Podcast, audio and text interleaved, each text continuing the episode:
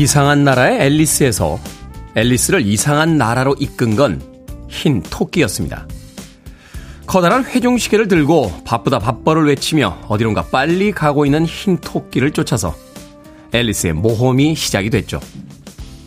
힘들고 반복되는 일상에서 만나는 사람들을 유심히 살펴보곤 했습니다. 나를 이상한 나라로 데려다 줄 흰색 토끼는 어디에 있을까 하고요. 하지만 시간이 꽤 많이 흐른 뒤에 문득 알게 된 것은 나는 기꺼이 모험을 즐겼던 이상한 나라의 앨리스가 아니었다는 겁니다. 아니 어쩌면 매일매일 시계를 들여다보며 무엇인지도 모르는 일에 늦을까 바쁘다 바빠만 떠들어댔던 그 흰토끼는 아니었을까 생각해 봅니다. 11월 22일 화요일 김태현의 프리웨이 시작합니다.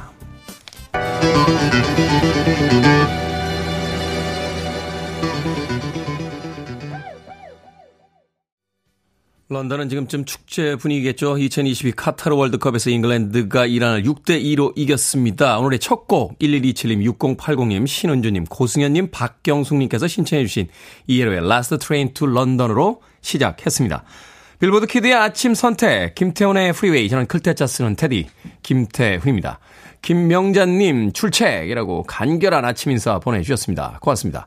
김수미님, 태훈 테디, 오늘도 반가워요. 화이팅이라고 하셨고요. 김영자님, 테디도 흰토끼? 안녕하세요. 라고 하셨는데, 글쎄요. 아직까지는 이상한 나라를 찾고 있는 앨리스라고 주장해보고 싶습니다만, 연말이 되면서 저도 계속 바쁘다 바빠만 떠들고 다니는 걸 보니까 흰토끼가 아닌가 하는 생각도 드는군요. 6780님, 기분 좋은 하루 시작하십시오. 퇴근하면서 질 감상합니다. 라고 하셨는데, 어떤 일을 하시길래 이 시간에 퇴근하시는지 궁금하군요. 6780님. 처음 오셨는데 아메리카노 모바일 쿠폰 한 장 보내드리겠습니다. 커피 드시면서 여유있게 퇴근하시길 바라겠습니다. 아, 김태형님, 안녕하세요, 테디. 오늘은 오후부터 비 소식이 있습니다. 하지만 프리웨이와 함께 즐겁게 시작합니다. 라고 하셨습니다. 어, 서울 수도권 지역엔 오늘 오후부터 비가 온다는 소식이 있습니다. 일정 있으신 분들은 아, 우산들 챙기시길 바라겠습니다. 그런가 하면 이영희님, 안녕하세요. 지금 친구들하고 낚시터에서 프리웨이 듣고 있습니다. 다행인지 친구들하고 취미가 맞아서 3명이서 같이 왔네요. 밤 낚시했는데 아직 한 마리도 못 잡았고요. 아침 라면 끓이며 듣고 있습니다. 우리의 우정 영원하라고 외쳐주세요. 라고 하셨습니다. 이형희님, 세 분이 우의가 좋으시군요. 세 분이서 낚시도 오셨는데 세 분이서 또 공평하게 한 마리도 못 잡으셨다고 하시니까 아침 라면 맛있게 드시고요. 우정 영원하시길 바라겠습니다. 자, 청취자들의 참여 기다립니다. 문자번호 샵 1061, 짧은 문자 50원, 긴 문자 100원, 콩으로는 무료입니다. 유튜브로도 참여하실 수 있습니다. 여러분은 지금 KBS 2라디오 김태훈의 프리웨이 함께하고 계십니다. KBS 2라디오 yeah, 김태훈의 프리웨이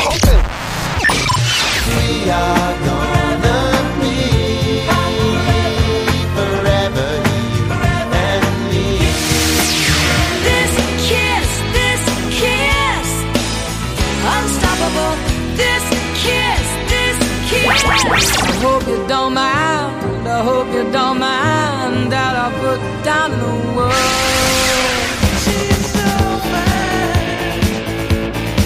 She's all mine. We don't stop the music. 고전적인 아름다움이 느껴지십니까? 뮤지컬 스타이자 아티스트인, 아, 팝 아티스트인 헬렌 레디의 You're My World 듣고 왔습니다. 자, 0796님, 테디 남편과 직접 농사 지은 배추랑 무, 대파 등을 갖고 새벽 5시에 새벽 시장 나왔습니다. 그런데 아직 반도 못 팔았어요. 손님도 많지 않네요. 그래도 8시까지 기다려 볼게요. 테디 방송 들으면서. 라고 하셨습니다. 직접 지은 농산물. 물론 장사도 장사입니다만 내가 정성을 들여서 직접 만든, 직접 농사 지은 농산물들인데 팔리지 않으면 속이 많이 상하죠. 아침 시간이 좀 쌀쌀해서, 어, 그래서 사람들이 좀 늦게 나올 겁니다. 8시까지 기다려 보시면 또 그 직접 농사 지으신 배추랑무 대파 다 파실 수 있지 않을까 하는 생각 드는군요. 0796님. 주유 상품권 보내드릴게요. 돌아가실 때 기름 가득 채우고 행복한 마음으로 돌아가시길 바라겠습니다. 이성철님, 안녕하세요. 공장에서 야근 작업하고 이 시간 퇴근합니다. 프리웨이와 함께 하다 보면 피로함이 확 풀리고 마음 산책이 되어 참 좋습니다. 라고 하셨습니다. 야, 이 단어 참 멋있네요. 마음 산책. 시간이 충분치 않고 또 여유가 없어서 하루에 30분이나 1시간씩 산책할 시간을 빼진 못한다 하더라도 라디오나 음악을 들으면서 어, 마음으로나마 산책을 한다. 아, 괜찮은 단언데요? 멋진 단언데요? 이성철님, 마음 산책이라는 좋은 단어 또 알려주셔서 감사드립니다. 신경이님, 테디는 샴푸가 떨어져서 바디워시로 머리 감은 적 있습니까? 샴푸가 떨어졌는데 깜빡하고 안 샀거든요. 어쩔 수 없이 바디워시로 머리 감았는데 향기가 좋고 괜찮네요. 라고 하셨습니다. 아, 이런 경험 다 있지 않습니까? 어, 저는 바디워시가 떨어져서 샴푸로 씻은 적 있습니다. 뭐 그 정도는 기본이고, 제가 한번 말씀드렸던 것 같은데, 예, 저는 씻고 나면요, 바디워시 하나만 씁니다. 예, 바디워시로 몸도 이렇게 보습을 하고요. 예, 얼굴도 바디워시를 바릅니다.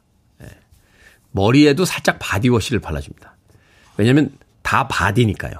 예, 이상한가요? 어, 여행 다닐 때 보면 이렇게 파우치라고 하나요? 거기다 막 이렇게 여러 가지 그, 아, 바디워시가 아니라 바디로션이죠. 예, 바디로션. 예, 바디워시를 바르면 큰일 나지. 바디로션을 다 바릅니다. 여행 갈 때 이렇게 파우치 안에 뭐 이렇게 잔뜩 넣어가지고 오시잖아요.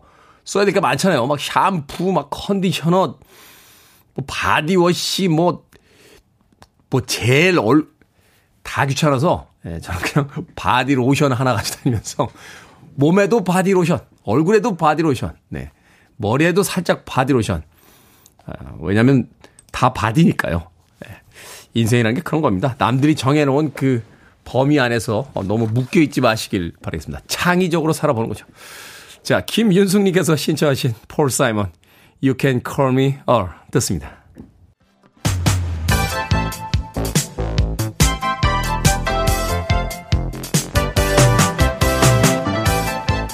이 시간 뉴스를 깔끔하게 정리해 드립니다. 뉴스 브리핑 캔디 전예현 시사평론가와 함께합니다. 안녕하세요. 안녕하세요. 캔디 전예현입니다. 자, 윤석열 대통령이 도어스테핑 출근길 문답을 중단했습니다. 불미스러운 사태 때문이다. 라고 밝혔는데 청와대에서 용산 이전을 감행했던 이 국민 소통이 명분을 잃었다. 하는 또 논평들이 나오고 있습니다. 예, 반년 동안 60번이 넘게 진행됐던 출근길 문답 도어스테핑이 어제 21일부로 잠정 중단됐습니다. 윤석열 대통령 출근을 앞둔 8시 54분쯤 대통령실이 이런 내용을 어, 전했는데요.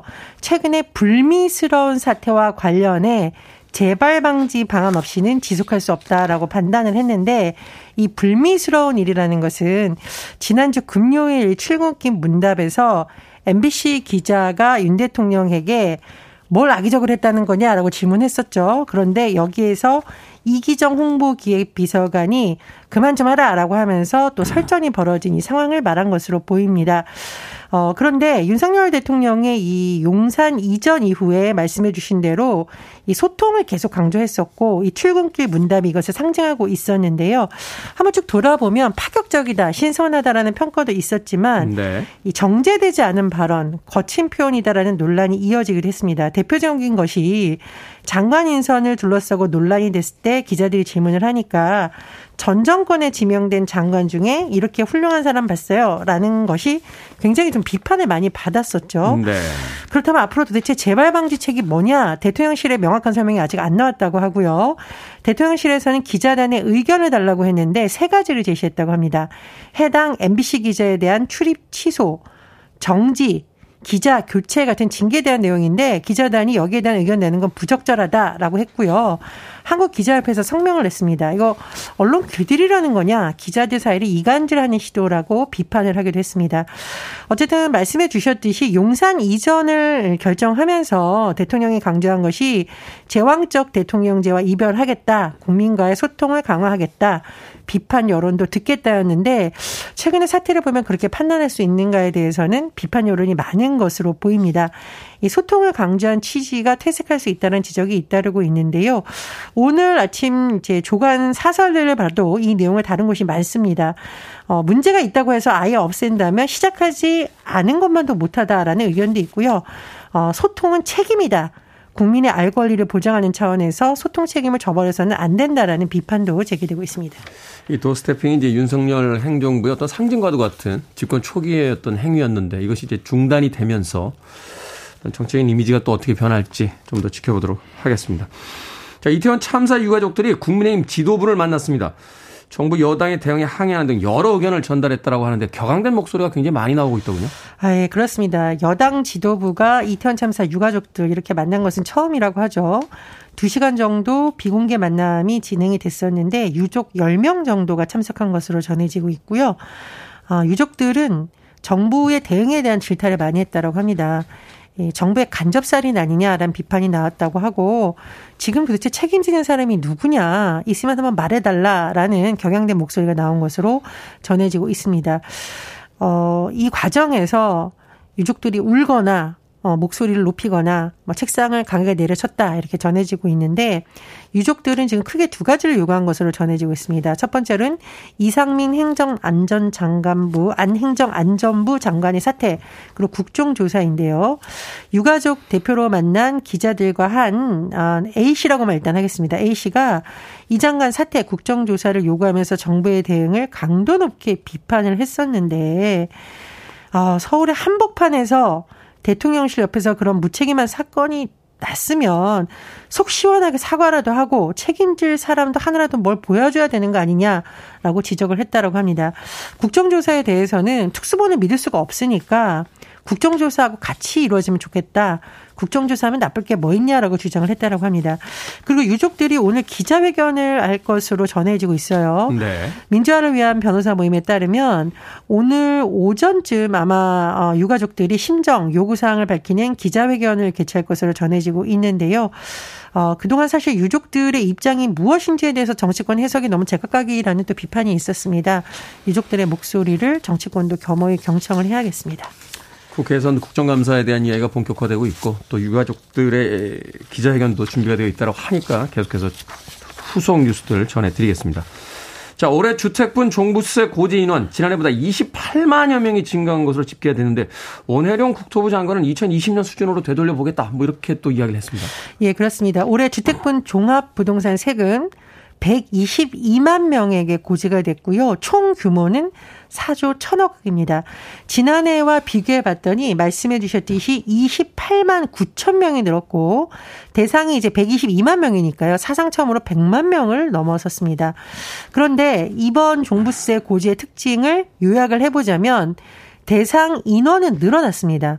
하지만 전체 고지 금액은 줄면서 1인당 납세액은 크게 줄었는데요. 1인당 고지세액 336만 3천 원, 지난해 결정세액 대비 평균 137만 원 감소했습니다. 그럼 주택 소유자 가운데 종부세를 내야 하는 비중은 어느 정도냐 한번 비교를 해보면 5년 전에는 2.4%였는데 어, 이번에는 8.1%로 높아졌고 다만 세금 총액은 4조 1천억 원이니까요. 역대 최고치였던 지난해와 비교하면 1조 6천억 원이 줄었습니다. 그러니까 숫자는 늘고 금액은 떨어진 거죠. 그렇습니다. 그렇다면 다주택자 법인 종부세가 차지하는 비율을 한번 봤더니 전체 고지액의 83%를 차지했다. 즉 종부세 대부분은 다주택자와 법인이 부담하고 있다라는 분석이 나오고 있습니다. 말씀해 주셨듯이 정부나 원희룡 국토교통부 장관 같은 경우에는 종부세 부담이 높 다라고 하면서 좀 개정이 필요하다는 입장인데 다만 야당에서 이거 부자 감세다라고 맞서고 있기 때문에 과연 국회 차원에서 실행이 될지는 두고 봐야 되는데 야당에서는 아마 올해 집값이 하락됐기 때문에 이것이 반영되면 내년 종부세 대상은 올해보다 줄어든다라는 판단을 한 것이라는 분석이 나옵니다. 그렇군요. 자, 오늘의 시사 엉뚱 퀴즈 어떤 문제입니까? 예, 윤석열 대통령의 도어스테핑 중단 소식 전해드렸습니다. 도어 스텝 하면은요, 골문 앞에서 발놀림이 중요한 축구가 생각납니다.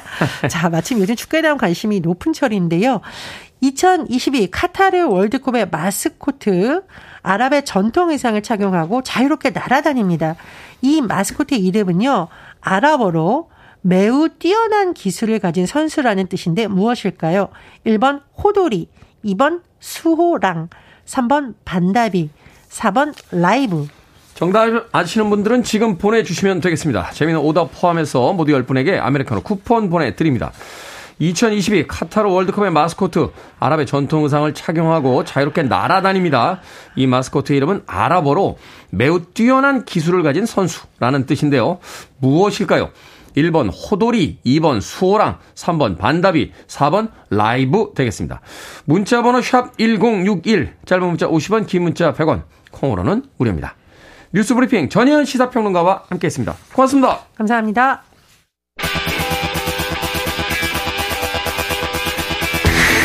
날씨가 흐려서 그런가요? 월요일 같은 화요일 아침인데 좀 달려보죠. ZZ Top입니다. Legs.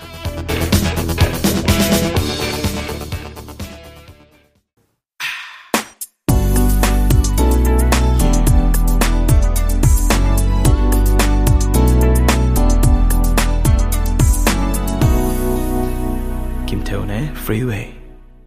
페이스 힐의 This Kiss 듣고 왔습니다. 자, 시사 엉뚱 퀴즈 2022 카타르 월드컵의 마스코트는 무엇일까요? 정답은 4번 라이브였습니다. 라이브.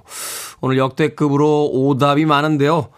3번 반다비랑 헷갈리신 분들이 굉장히 많은 것 같습니다. 1번 어, 보기였던 호돌이는 1988년도 올림픽 마스토, 마스코트고요. 2번 수호랑은 이제 2018년 평창 올림픽 그리고 반다비는 2018년 평창 동계올림픽 패럴림픽 예, 마스코트가 반다비였습니다. 이번 2022 카타르 월드컵의 마스코트는 4번 라이브였습니다. 9002님 4번 라이브입니다. 축구는 역시 라이브죠 하셨는데 월드컵 기간 동안 이제 눈 퉁퉁 부어가지고 잠 못 자고 출근하시는 분들은 꽤나 많을 것 같습니다. 어떤 분들이 그런 이야기를 하시더군요. SNS에 올라왔는데 이 월드컵 기간 동안 또 무수히 유명을 달리한 아, 치킨들에게 다시 한번 조의를 표한다 라고 했는데 밤마다 이제 치킨 시켜 드시면서 축구 경기 라이브로 보실 분들 꽤나 많은 것 같습니다. 7622님 라이브입니다. 발이 없는 게 무척 특이하네요. 라고 하셨고요. 또 박인홍님 라이브 초삼 아들 민준이가 알려주네요. 하셨습니다. 그렇죠. 이런 것들은 어른들보다 아이들이 더 잘 알고 있는 것 같아요. 음, 영민한 기억력을 가진 아이들에게 뭔가 잘 모를 땐 아이들에게 물어보는 게 오히려 정답이지 않나 하는 생각 해봤습니다.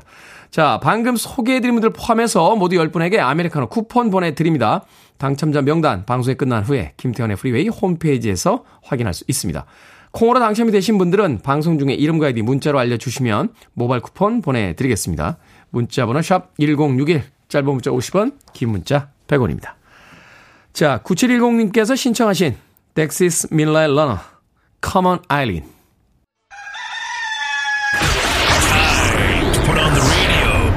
김태훈의 Freeway. Are you ready?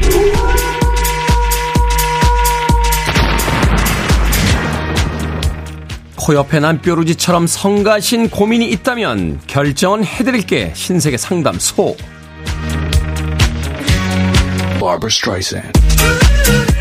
0940님, 기말고사 시험 공부 기간과 월드컵이 겹쳤습니다. 공부를 할까요? 아니면 월드컵 경기를 볼까요? 당연히 월드컵 경기를 봐야죠. 기말고사 공부를 하면 월드컵이 궁금해 집중이 안 되지만 월드컵을 보면 기말고사의 압박을 완전히 잊을 수 있거든요. 김세희님, 차 블랙박스가 고장나서 바꿔야 합니다. 그런데 남편이 자기가 인터넷으로 사서 설치해주겠다네요. 기계치인 남편을 믿어도 될까요? 아니면 그냥 전문점으로 갈까요? 전문점으로 가세요. 결혼 생활 하루 이틀 하시는 것도 아니고 또 당하시려고 그래요. 3697님, 평상시엔 별로 먹지도 않는 밀키트 음식이 one plus one 행사를 합니다. 살까요? 아니면 사지 말까요? 사지 마세요. 별로 먹지도 않는 밀키트를 원 플러스 원으로 사면 별로 먹지도 않는 밀키트가 두 배로 느는 거예요.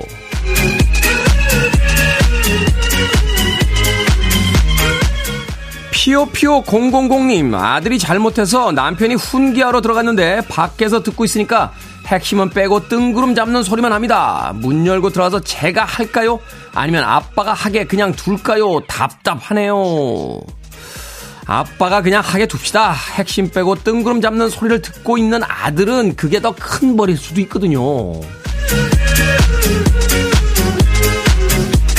방금 소개해드린 네 분에게 선물도 보내드립니다. 콩으로 뽑힌 분들 방송 중에 이름과 아이디 문자로 알려주세요. 고민 있으신 분들 계속해서 보내주시기 바랍니다. 문자번호 샵 1061 짧은 문자 50원 긴 문자 100원 콩으로는 무료입니다. 로라 브레니건 글로리아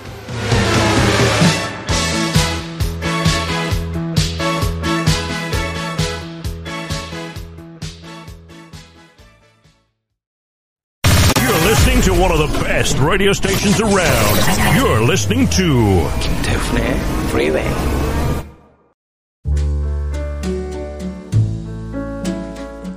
빌보드 kid의 아침 선택 KBS 2라디오 김태훈의 프리웨이 함께하고 계십니다. 1부 끝곡은 4023님, 7957님께서 신청하신 엘비스 프레슬리 Can't Help Falling in Love 듣습니다. 저는 잠시 후 2부에서 뵙겠습니다.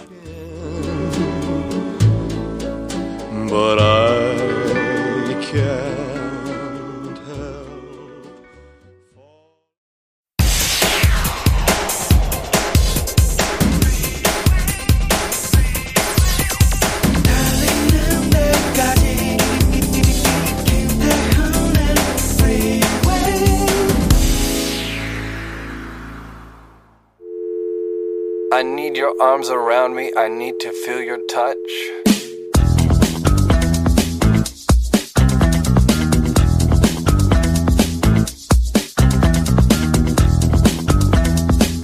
오렌지 먹은 지 얼마나 오렌지. 바나나 먹으면 나한테 바나나? 살구 좋아하면 나랑 살고 싶나? 우리 사이다 먹은 사이다? 이나영은 이 두 번 빠져도 또 이나영? 자가용이 너무 자가용.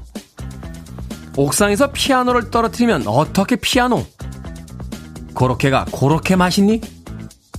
하마가 응원 하마. 저 배가 베이징 가는 베이징. 또치가 둘리를 또 치고 또 치면 둘리가 가만둘 리 없지.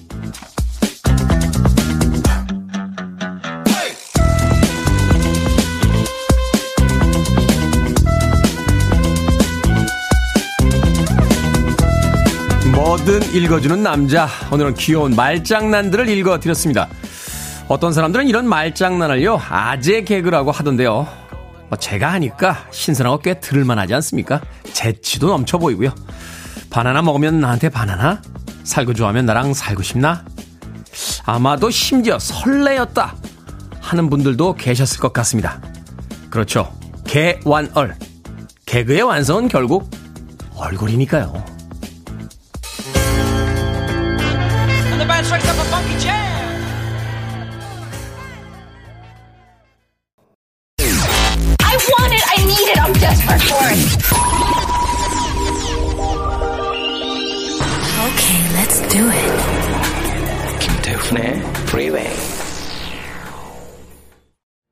이 짧은 곡 한 곡 안에 자신의 희노애락을 다 표현하고 있습니다. 어떻게 노래를 이렇게 부를 수 있는지 경이롭기까지 하군요. 0126님과 현종민님께서 신청해 주신 휘트니 휴스턴의 Run to You. 앞서 들으신 곡은 7번 올빼미님께서 신청해 주신 엘튼 존의 Your Song까지 두 곡의 음악 이어서 들려드렸습니다. 아, 0062님. 1년차 신혼부부입니다. 오늘 남편 김수영 씨의 생일입니다. 집에서 소박하게 생일 축하해 주려고 했더니 직장 단체 회식이라 늦게 들어온다고 하네요. 회식이라고 유난히 출근하기 싫어하던데 오늘도 기운 내고 사랑하며 생일 축하한다고 테디가 한마디 해주신다면 잊지 못할 생일이 될 것 같습니다. 라고 하셨습니다. 회식이라고 출근하기 싫어하신다고. 아니, 모두가 싫어하는 회식은 도대체 왜 하는 겁니까? 코로나 2년 지나고 나서 다시 회식 문화 시작된다고 하는데 한 번쯤 생각해 봤으면 좋겠어요. 다시 옛날로 돌아가는 것도 좋습니다만 코로나 시기를 통해서 우리가 또 하지 않아도 되는 것, 또 특별히 필요 없는 것들은 음 조금 담백하게 사는 것도 괜찮지 않나 하는 생각 해보게 됩니다. 어찌됐건 남편 김수영 씨의 생일 축하드립니다. 아내가 미역국은 내일 끓여주신대요. 오늘 일찍 귀가하시길 바라겠습니다. 자, 2818님, 오늘이 와이프와 만난 지 21년째 되는 날입니다. 테디의 영화 같은 목소리로 와이프에게 해주시 21년 동안 함께 해줘서 너무나 감사하고 앞으로 기쁨, 슬픔 함께하는 인생 동반자로 살겠다고 전해주세요. 사랑합니다. 라고 하셨습니다. 21년째 되는 날, 2818님, 아내인 혜주 씨에게 사랑한답니다. 잘 듣고 계십니까? 그런가 하면은 4567님, 이번에 수능 친 아들 재수한다고 하네요. 내년을 위해 응원 보내줍시다. 김정주 화이팅 이라고 또 어려운 결정한 아들에게 화이팅 해달라고 보내주셨습니다. 4567님. 1974님께서는 좋은 아침입니다. 라고 간단한 인사말 보내주셨는데, 에, 버스 기사님이신 것 같아요. 버스 타시면서 아, 사진 찍어서 또 보내주셨습니다. 고맙습니다. 자, 5013님과 이미애님께서 신청해주신 Lighthouse Family, Hi.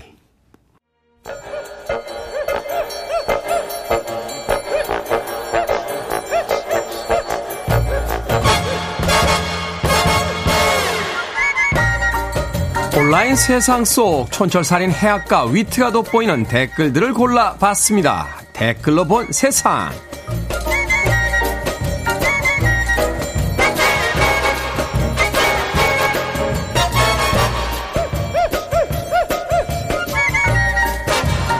첫 번째 댓글로 본 세상. 현지 시간으로 지난 17일 미국 라스베이거스에서 제23회 라틴 그래미 시상식이 열렸습니다. 최우수 신인상은 올해 25살인 실바나 에스트라다가 받았고요. 또 95세인 앙헬라 알바레스가 공동 수상을 했다고 합니다.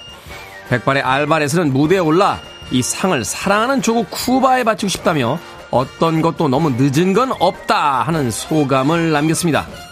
여기에 달린 댓글 드립니다. 준수님, 나이는 숫자에 불과하다고들 하지만 철저한 현실이기도 합니다. 그러나 어떤 사람들은 정말 나이를 뛰어넘어 위대한 성취를 얻곤 하는군요. 참내님, 정말 멋지세요. 건강하십시오. 앙헬라 알바레스, 저도 앨범이 나왔을 때 참 많이 들었던 아티스트입니다. 축하드립니다. 그 나이에 대단한 도전을 하셨습니다. 미스터 앙헬라 알바레스.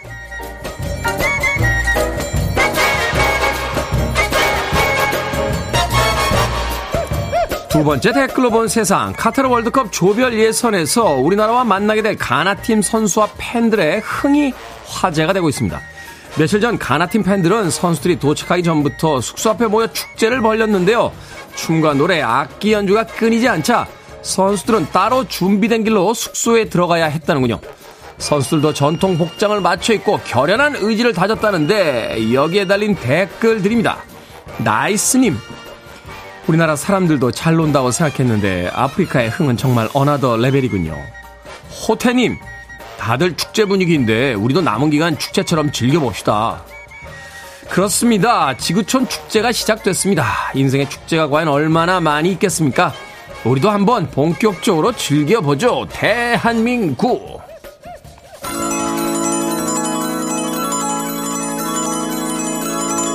플리트 우드맥입니다. Everywhere.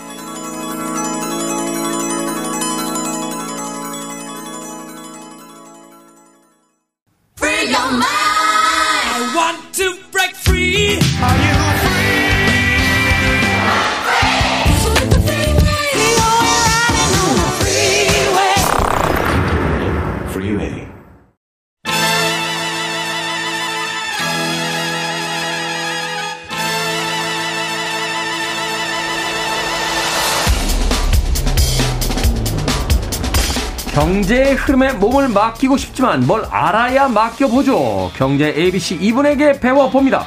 경제 명사수 경제 해결사 박정호 명지대 특임 교수님과 함께합니다. 이게 뭐니 사무소 교수님 안녕하세요. 예, 안녕하세요. 자 불과 얼마 전까지 거센 강달러 기조에 뭐 1,500원까지도 갈 수 있다 이런 예측이 나왔습니다만 1,440원대에서 오르락 내리락 하던 원달러 환율 환율 최근 들어 조금 주춤한 모양새입니다. 그래서 오늘은 달러 약세 전환에 대해서 좀 여쭤보도록 하겠습니다. 어제는 1360원대 이제 장을 마쳤는데 한참 고점에 비하면 꽤 많이 빠진 거예요. 달러가 힘을 이렇게 잃어가고 있는 이유 또 앞으로의 전망 어떻습니까? 예, 먼저 달러가 요즘 기조가 조금 바뀐 이유에 대해서 설명을 좀 드리도록 하겠습니다. 네. 어, 사실 우리는 국가 또는 경제 수반 그러면 그냥 통칭해서 얘기하지만 정확하게 두 개 그 군집이 있다고 보시면 되는데요. 네. 하나는 중앙은행이고 하나는 우리로 따지면 정부로 따지면 이제 기재부 또는 미국으로 따지면 재무부가 있습니다. 재무부, 네. 예. 그런데 이 두 사람의 목적이 다 달라요. 어, 모든 국가의 중앙은행은 물가를 잡아야 된다라는 데 고민을 많이 하고 있고요. 네. 그리고 모든 국가의 무슨 우리로 따지면 기재부, 미국으로 따지면 재무부 여기는 국가 살림을 살아야 됩니다. 음. 자, 그런데 국가 살림을 살려면 돈이 있어야 되잖아요. 그렇죠. 그럼 돈이라는 건 세금 아니면 세금이 모자르거나 아니면 조금 더 써야 될 때는 국채를 발행하는데요. 네. 자, 바로 여기에서 문제가 생겼습니다. 미국에서요. 미국이 국채를 발행하려고 하는데 국채 발행이 잘 안 되는 거예요. 왜 안 되죠? 달러가 너무 강해서요. 그러니까 돈이 그쪽으로 몰리고 국채를 사는 사람이 별로 없는 건가요? 자, 좀 설명을 드릴게요. 네. 어, 대부분 미국 국채 같은 걸 사는 거는 우리 같은 개인은 못 삽니다. 네. 국채는 하나 살려면 뭐 우리나라 같은 경우도 최소 100억 뭐 이렇게 거래를 하기 때문에 그렇죠. 국가들 간의 거래라든가 기업들이나 이런 곳에 은행, 은행 아니면 금융권에서 사거든요. 음. 그런데 미국 국채를 살려면 당연히 뭘로 사야 될까요? 달러로 그렇죠. 어. 그런데 이 달러가 이렇게 강세인데 그 비싼 달러로 환전을 해서 미국 국채를 산다? 그 달러가 계속 그렇게 비쌀 거라는 계속 그 유지된다는 보장도 없잖아요. 그렇죠. 예. 우리나라도 1,440원까지 거의 육박했었고 유럽 같은 경우는 어 최근 20년 이래 유로가 가치가 제일 많이 떨어졌어요. 그 얘기는 20년 이래 달러 가치 제일 올랐다는, 올랐다는 얘기고. 네. 엔화는 요즘 우리나라 사람들이 더 잘하시는 것 같아요. 일본 다녀오신 분들 이야기 따르면 한국 물가보다 싼 싸게 느껴질 때가 있대요. 어, 예. 그런 정도입니다. 자, 그러다 보니까 전 세계 많은 어, 경제 주체들이 미국 국채를 사줘야 미국도 살림을 하는데 음. 세상에 강달러가 아니라 킹달러다 보니까 미국 국채가 잘 안 나가는 거예요. 안 나왔나. 어. 그래서 미국 재무부 장관인 자넷 옐런이 계속 언론에 대해 언론을 통해서 어떻게 보면 미국 중앙은행장인 아, 파월에게 계속 읍소를 했어요. 미국 금융 시스템이 지금 스트레스가 굉장한 상태다. 네. 미국 금융 세- 시스템이 이러다가 문제가 생길 수도 있다. 이거를 연일 인터뷰할 때마다 하니까 음. 어떤 일이 생겼느냐? 미국의 연준 의장인 파월이 네. 어? 갑자기 한 번 회의할 때마다 금리를 세 단계씩 올린 거를 우리는 앞으로 세 단계씩 올리는 이 고공 행진을 잠시 접을게. 음. 이렇게 해서 금리를 앞으로 두 단계 정도 올리거나 그 다음에는 한 단계씩 올릴게라고 속도 조절을 얘기를 한 거예요. 사실은 두 단계나 한 단계 올리는 것도 부담인데 워낙 그동안 giant step으로 크게 크게 올려놨으니까. 맞습니다. 자, 그리고 또 중요한 게 있어요. 우리가 실물 부분하고 우리 같이 이제 생활을 해야 되는 실물인들하고 금융은 중요한 관전 포인트가 좀 다르거든요. 네. 우리가 금융에서 돈을 버는 방법은요. 간단합니다. 변화예요. 변화. 주가가 떨어져 있다가 오를 요인이 생겨도 돈을 벌고 그렇죠. 주가가 올랐던 게 떨어지는 과정에서도 공매돈이 뭐니 해서 돈을 벌잖아요. 그러니까 그렇죠. 금융은 무조건 변화가 있어야 돈을 버는 거예요. 이게 이렇게 평화롭게 가면은 돈을 벌 수 있는 게 없군요. 없죠. 주식도 그대로고 채권도 가격도 그대로고 다 그대로니까요. 그러네요. 그러네요. 그러다 보니까 금융은 변화가 중요한데 변화가 너무 빠르거나 그러면 자신들이 그 변화를 못 쫓아갈 거 아니겠습니까? 그렇죠. 그래서 파월은 금융을 위해서 변화의 속도는 좀 내가 늦춰줄게라고 얘기를 한 건데요. 음. 대신 지난번 파월이 연준 어, 회의 끝나고 금통 어, 금융 그 저 저 연준 기준금리 올리는 회의 끝나고 마지막 발표할 때 뭐라고 했냐면 속도는 내가 조절하겠지만 대신 나도 물가를 잡아야 되는 내 숙제는 마저 해야 된다. 음. 그래서 어떻게 원래 연준이 기준금리로 잡았던 목표치가 4% 중반대였는데 나는 5% 이상으로 올려놔야겠다. 음. 니네들을 위해서 속도를 줄였지만 그러면 이제 물가를 잡기 위해선 속도 줄인 대신 높이는 더 높여놔야 되는 거 아니냐 음, 음. 이렇게 얘기를 한 상황입니다. 그러니까 너희들이 천천히 따라올 수 있도록 내가 달리는 속도는 좀 줄여주겠지만 네. 대신 조금 더 멀리 가야 될 것 같다. 맞습니다. 아, 이렇게 네. 지금 이야기를 하고 있는 거죠. 예. 더군다나 이제 파월 입장에서는 뭐 국가의 어떤 그 시스템이나 이런 걸 떠나서 나의 원래 목적은 물가다. 그렇죠. 나머지는 나는 물가를 이 정도까지 지금 끌고 갈 거니까 나머지는 너희들이 다른 시스템을 통해서 알아서 해라. 네. 지금 이렇게 이제 시장에다가 메시지를 던진 거네요. 맞습니다. 바로 음. 그런 속도 조절 때문에 일단 전 세계적으로 달러가 크게 어, 이제 다시 돌기 시작하겠구나. 음. 그리고 급한 불이 좀 꺼질 수 있겠구나. 대응을 할 수 있겠구나. 이런 기조가 생기면서 어, 하나 이제 변화가 생기는 요인이 하나 있고요. 그다음 두 네. 번째.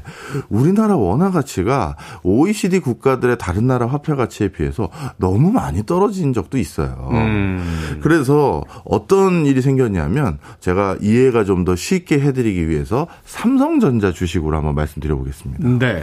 삼성전자 옛날에 10만 원, 10만 전자 뭐 이런 얘기 있었었잖아요. 가자 10만 전자라고 했죠. 네. 그랬는데 최근 이러다가 뭐 4만 전자 되는 거 아니야 할 정도로 5만 원대까지 내려왔었거든요. 5만 원 후반대까지 갔었죠. 예. 네. 그러다 다시 이제 6만 원대로 올라왔어요. 음. 자, 그러면 우리가 그 삼성전자가 단순히 주가로만 따지면 한 30% 가까이 빠진 상태였거든요. 정점에 네. 비해서. 그런데 외국인 입장에서 한번 볼게요. 삼성전자 주가 30% 빠졌는데 그것도 좀 싼 거 아니야 고민을 하는데 외국인은 여기에 환율 효과까지 더해야겠죠. 그러네요. 그럼 환율이 이제 우리나라 따, 기준으로 따지면 20% 올랐으니까 외국인 입장에서는 삼성전자 주가가 20%더 싸진 효과가 있는 거죠. 그러네요. 합치면 반토막이 난 거예요. 아, 그러네요. 그래서 외인들이 최근 다시 국내 주식 시장이나 쉽게 얘기해서 그 국내 자본 시장, 금융 시장에 돈 들고 다시 들어온 거예요. 뭐 삼성전자가 시총 뭐 100조 이상 이뤘다라고 하는데 일단 외국인들 특히 이제 달러를 사용하는 미국 사람들 입장에서는 매력적인데 이 정도의 그 아주 좋은 기업인데 주가가 지금 이렇게 반토막까지 나 있으니까 아, 안살 이유가 없는 거죠. 안 살 이유가 없다. 그러다 보니까 떠났던 달러 자금이 어, 환율 효과까지 더해서 이렇게 싸졌다면 이때 들어가자 해서 대규모 같이 들어온 시점이었고 네. 그런 것들이 맞물려서 환율 가격이 다소 다시 낮아진 겁니다. 그렇군요. 다시 달러가 좀 국내 시장에 돌기 시작하면서 예. 알겠습니다. 음악 한 곡 듣고 와서 이제 이 환율과 우리나라의 경제에 어떤 미칠 영향에 대한 이야기 조금 더 나눠보도록 하겠습니다. Asia입니다. Heat of the Moment. 슈퍼밴드죠. Asia의 Heat of the Moment 듣고 왔습니다.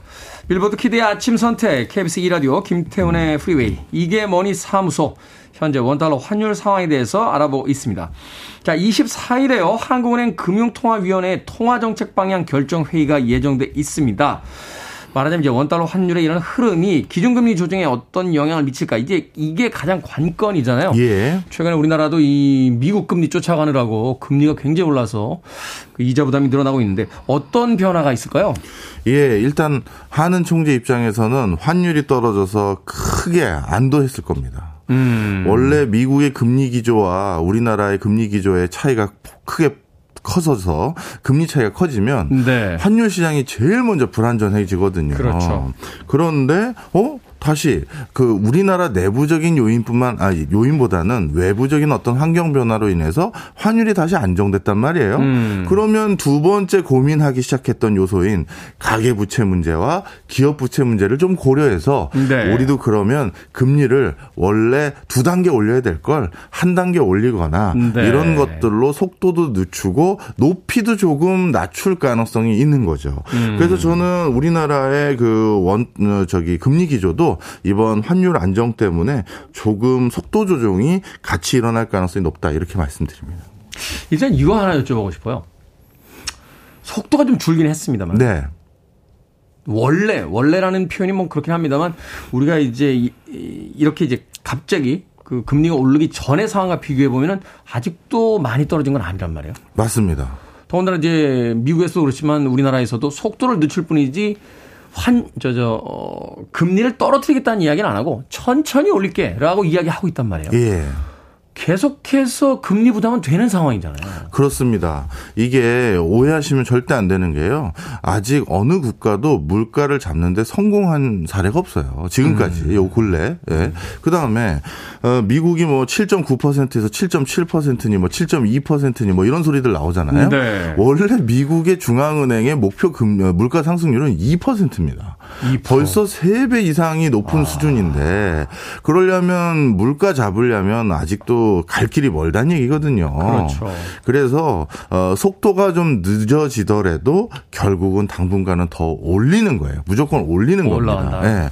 그러면 대출 있는 분, 분들에게는 부담이 되겠죠. 그 다음에 그러면 내년 상반기에는 본격적으로 좀 물가 잡히는 기조가 생긴다던데 그러면 금리 바로 낮추나요? 이 질문을 많이 하시더라고요. 네. 아닙니다.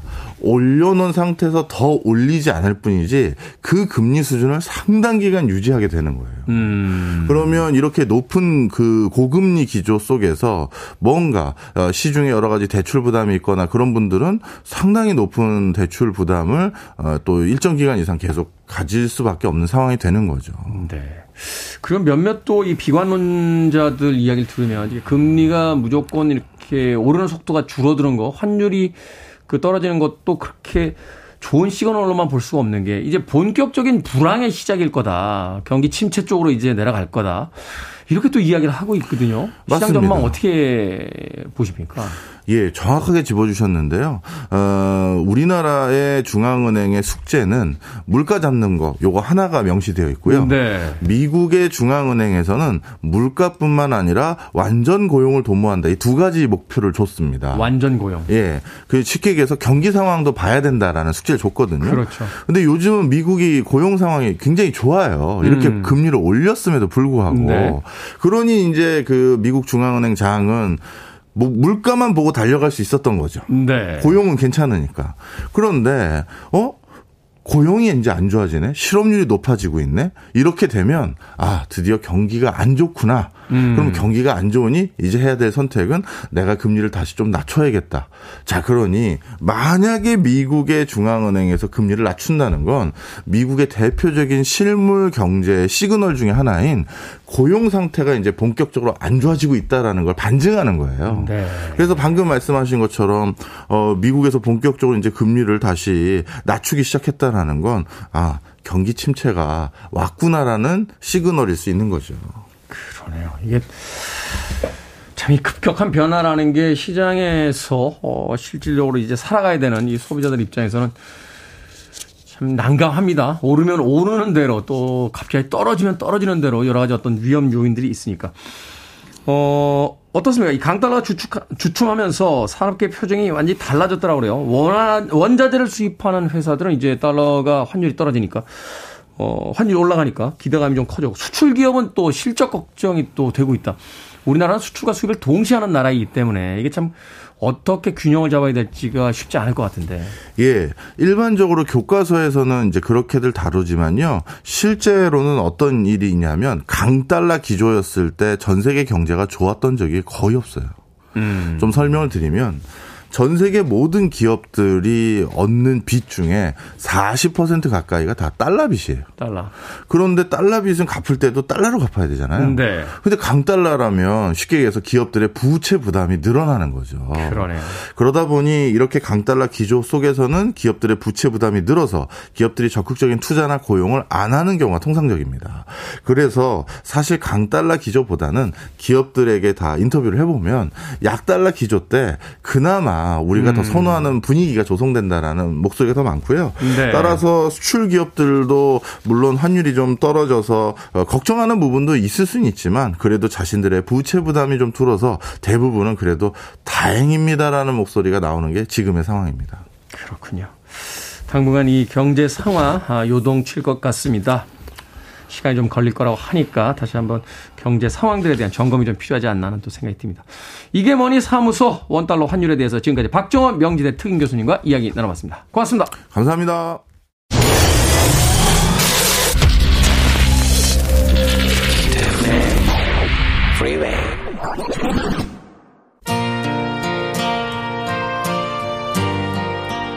KBS 2라디오 김태훈의 프리웨이 오늘 방송 여기까지입니다. 오늘 끝곡은 패티 스미스와 돈 헨리가 함께한 Sometimes Love Just Ain't Enough 듣습니다. 편안한 하루 보내십시오. 전 내일 아침 7시에 돌아오겠습니다. 고맙습니다.